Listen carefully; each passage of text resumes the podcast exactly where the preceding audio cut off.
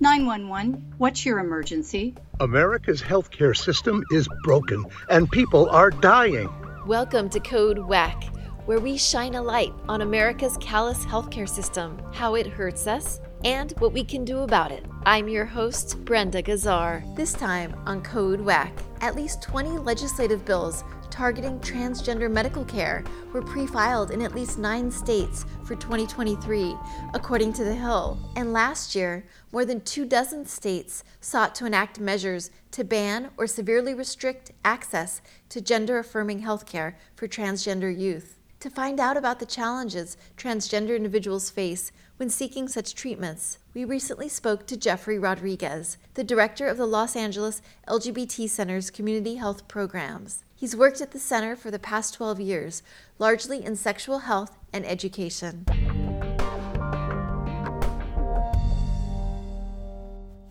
Welcome back to Code WACK, Jeffrey. Thank you, Brenda. So, what are the unique challenges that transgender individuals face when seeking gender affirming care? It's a lot. When I say it's a lot, I mean it's a lot because there's not enough. There isn't enough people to do that type of health. So that specific healthcare for our trans program, there is a waiting list to get in. I mean, it's not too bad. I believe it's about two months, but two months can be a lifetime for someone, you know, especially when they are going through this process. You know, it's interesting. I was at the Trans Wellness Center working one day and I picked up the phone there and I received a call from a young person in Texas who was asking me a lot of questions. They were in high school, but they're already making their plan to leave Texas to come to LA to start their transition because they knew they wouldn't be able to do it in Texas. You know, talked about finding a job that would pay for it, what kind of company would give them health insurance that would you know, help them get their care and, and different things like that. And what's interesting enough, that conversation was really, made me realize how much information I know, but also that this person, this probably 17, 18 year old person, they had one more year of high school and they were going to make a plan to do this. It was just so amazing to me, like all because of healthcare, just trying to become their authentic selves, knowing they wouldn't be able to do this in Texas. What's going on in Texas? Are there not enough physicians to do this kind of care? There's um, a lot of anti-trans laws right now uh, for the younger generation, and so they're they know they're going to be met with biases from providers and different people. So you know that's the thing. One of the biggest things when you talk about trans care is there's a lot of bias. There's providers will not offer. I mean, it's LGBT also, but for trans specifically right now, there's a lot of bias where people are, won't service trans people, let alone give them the care that they're asking for. So when they're talking about the transitioning process and the medical procedures and different things like that, if you're not a trans specific provider, you're not going to do that or do a referral out or even from my experience, you have to find someone who's experienced in working with the trans population. Got it. What about health insurance? How does it respond? Does Medi Cal cover gender affirming surgeries? And what about corporate health insurance? Medi-Cal does, yeah. Medi-Cal does, and in California, I believe most insurance, most, but there could be some pushback. Like I know Kaiser does. Um, so if you have Kaiser insurance, that does.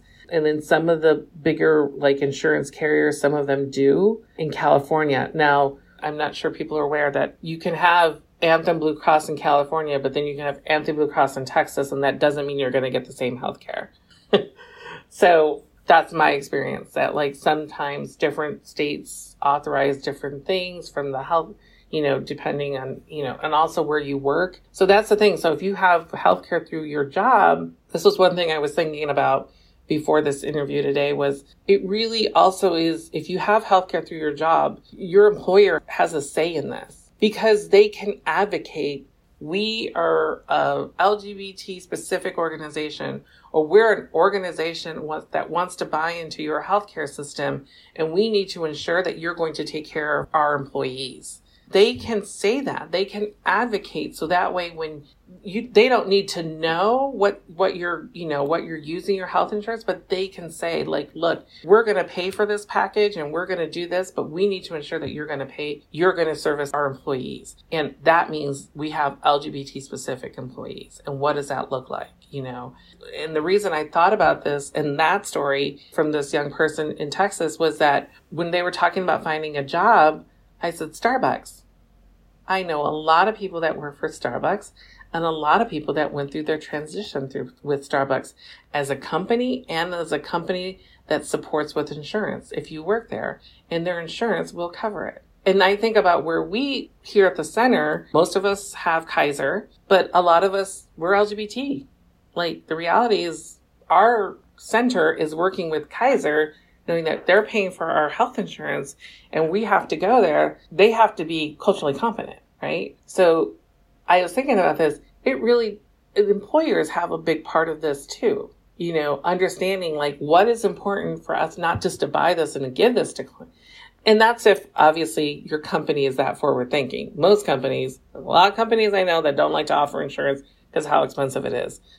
But if you're a big company and you're looking to employee and have good, you know, just understanding like you want to, you're that forward thinking of a company that understanding you have that power too to ensure that you're, you know, you're contracting with this insurance company and you're paying them a lot of money that they're servicing your employees correctly, you know, in a manner speaking. Yeah, that's a really good point. If someone has Kaiser and they want to be seen by the LGBT Center, can you see them? No, because Kaiser is their own insurance and provider. So they're in what they call a closed entity. But I will say Kaiser here in Hollywood does a really good job with um, servicing our community because, I mean, I go there. so, um, yeah. If someone is uninsured and they want gender affirming surgery, what are their options? Sign up for Medi Cal?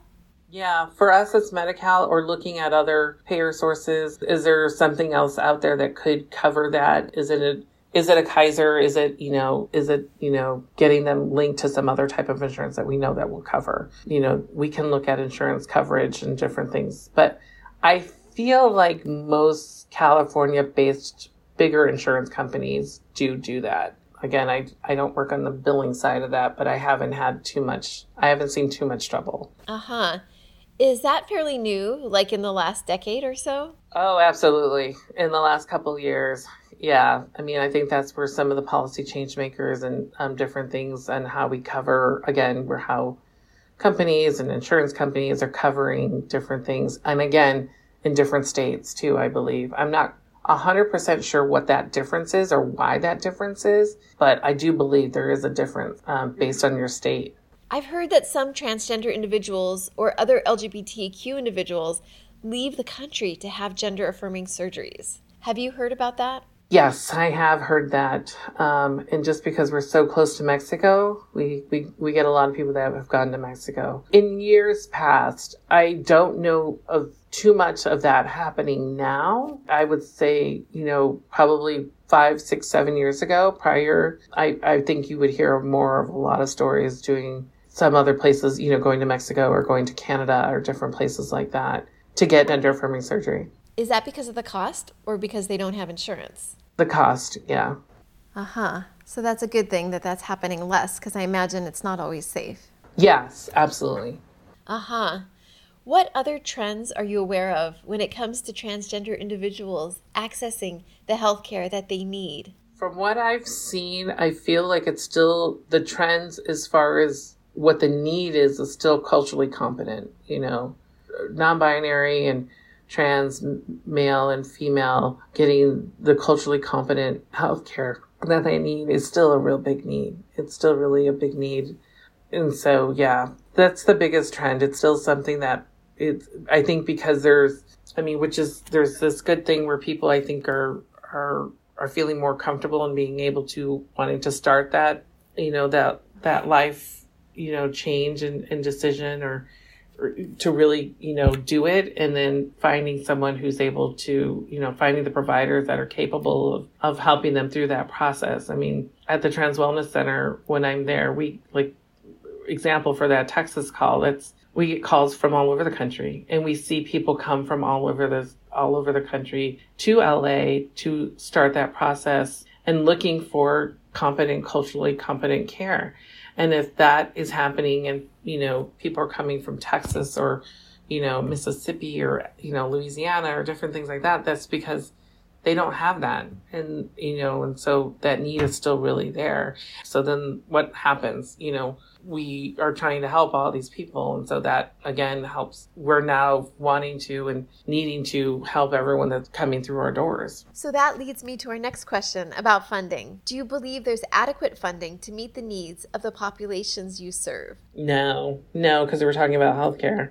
It's not enough. It's just never enough and so, you know, we get, you know, we have met, we people can get on Medicare and emergency care and LA care and different things like that. And that's great where they don't, um, you know, there's not a lot of cost to them, but, you know, let's be honest, what they pay us to do that is not a lot either. So we rely, we're an FQHC, and so we have our own pharmacy, and we you know we still rely on donations and different things. We're an LGBT center, and we do a lot of different other things. And so, you know, giving ample care to someone isn't you know, isn't sometimes just mental health or medical. It's, you know, it's helping find housing, it's helping to find food disparities and different things like that. So it's all encompassing. So there's a big need. And obviously in LA, there's a huge need. We have a huge homeless population that's in need. And so when we service that community, we know there's a lot more need there. So yeah, unfortunately, not enough. Wow. What solutions or reforms would you say are needed to address these issues?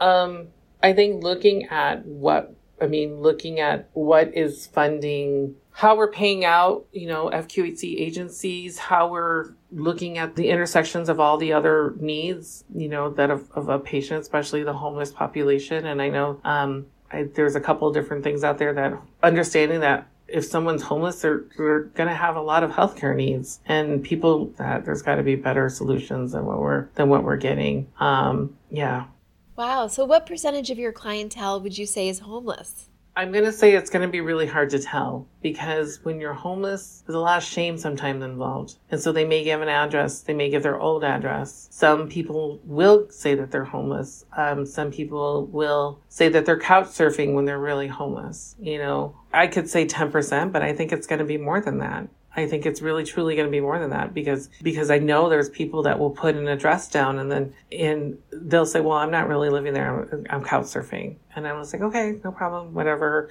whatever you need. You know, just as long as I get a phone number in case I need to get a hold of you." Um, but you know, there's a lot of there's a lot of shame in that, you know, in being homeless, and then when you come in to get medical care and different things like that, it's sometimes they're just not don't want to put that down. Sometimes you see it. I mean, people write homeless and um, in certain parts of LA, you know, certain parts of the city, like in West Hollywood, if you write down you're homeless, they we will ask like what part of the city of what part of, of West Hollywood are you homeless in, like what part? Because there's funding for agencies that are helping the homeless populations to get services. You know, like the city of West Hollywood will give us money because we're helping the homeless population. So, you know, we ask certain things like that, but also it's just good to know, like, you know, where, where this is happening, like where this is really going. Like I said, it's really hard to dictate because of what people tell us. Wow. And we know the homeless situation seems to be getting more and more dire. I'm wondering if you have any transgender physicians or medical staff? I don't believe I have a physician, but I know we have medical staff. Thank you, Jeffrey. I wanted to ask you if there's anything else you'd like us to know um, first of all, like I said, thank you for having this platform. I think to focus in on LGBT plus community is well needed. It's, it's very well needed. I think understanding that when we say healthcare for all, it really needs to mean for all and understanding that there is a difference in that for all. Understanding, you know, race, you know, how we identify, how you, and providers and understanding what their patient is really going through and taking the time and culturally taking the time to understand where people and not just providers like again from the beginning to the end that every person that touches the patient understanding you know the road to get to that one appointment can be very long. Right and it's all about customer service. It's all about customer service thank you so much jeffrey for your time today thank you brenda